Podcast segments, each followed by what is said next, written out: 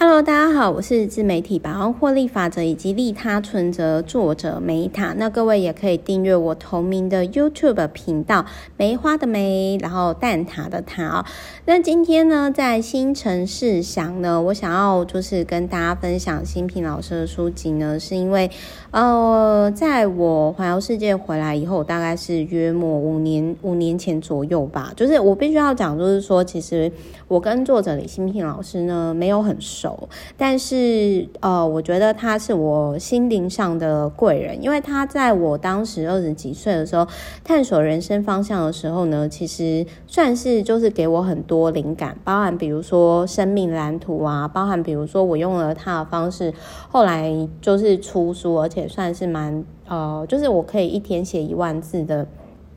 那一种，那其实就是说，他在这里他有提到说，为什么有些人心想事不成的一些概念哦。那我自己的在当时的我自己的看法是，这也是为什么后来我会写利他存折的原因啦。就是说，呃，我我其实有很多都蛮认同新平老师的。那我自己的后来实作不同老师的，就是说包含国内外的身心灵的书籍，我自己的感觉是，它有点类似像。人生 RPG 游戏就是你要到达一个关卡的时候，其实你要有累积点数。那就是有些人心想事不成啊，就是没有办法像老师里面所提到的心诚事想。我个人是觉得，就是因为，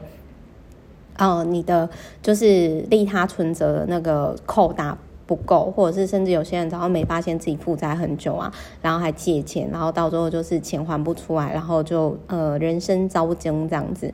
那我先讲一下，就是说我自己先讲一下，就是说呢，新城。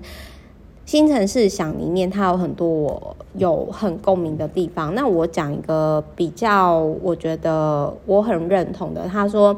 每个月吼，就是一般上班族可能很难排两天假啦，就是六日。那没有关系，就是每个月呢，就是给自己至少一天，然后你想吃什么就吃什么，然后你想买什么就买什么，然后就是完全不看价钱。那我必须要说呢，我其实在三十岁之前，我那个时候的确是透过像老师所讲的，就是新品老师里面所讲类似的方式，我。我就是奔三以后，我目前的状况真的是呃三年前，好，就是或者是五年前，我所设想就是我现在就是吃我想吃的东西，说我想说的话。哦，最近可能比较不行啦，就是最近就是大家知道，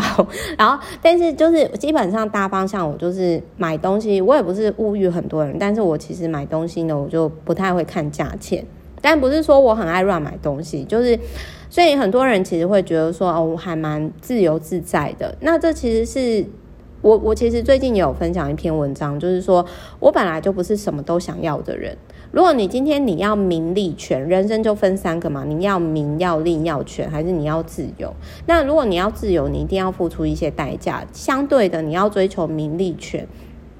呃，就是也许你拥有了，但是你并不是那么快乐。所以只要清楚你在人生某一个阶段你要的东西是什么，你就不会被外在所影响。那所以呢，我我其实是蛮谢谢当初看了《心诚事想》，然后呃还有什么吸引力法则什么那些，然后我去思考说，为什么这些人心想事成的速度好像不太快？那不然我来写个利他存折好了。所以其实就是因为这样的关系，然后才有。第二本书的创作，然后我目前就是在写第三本书这样。然后呢，今天时间的关系，可是五二零我又想送给大家很多本礼物，所以我们就下一集见喽。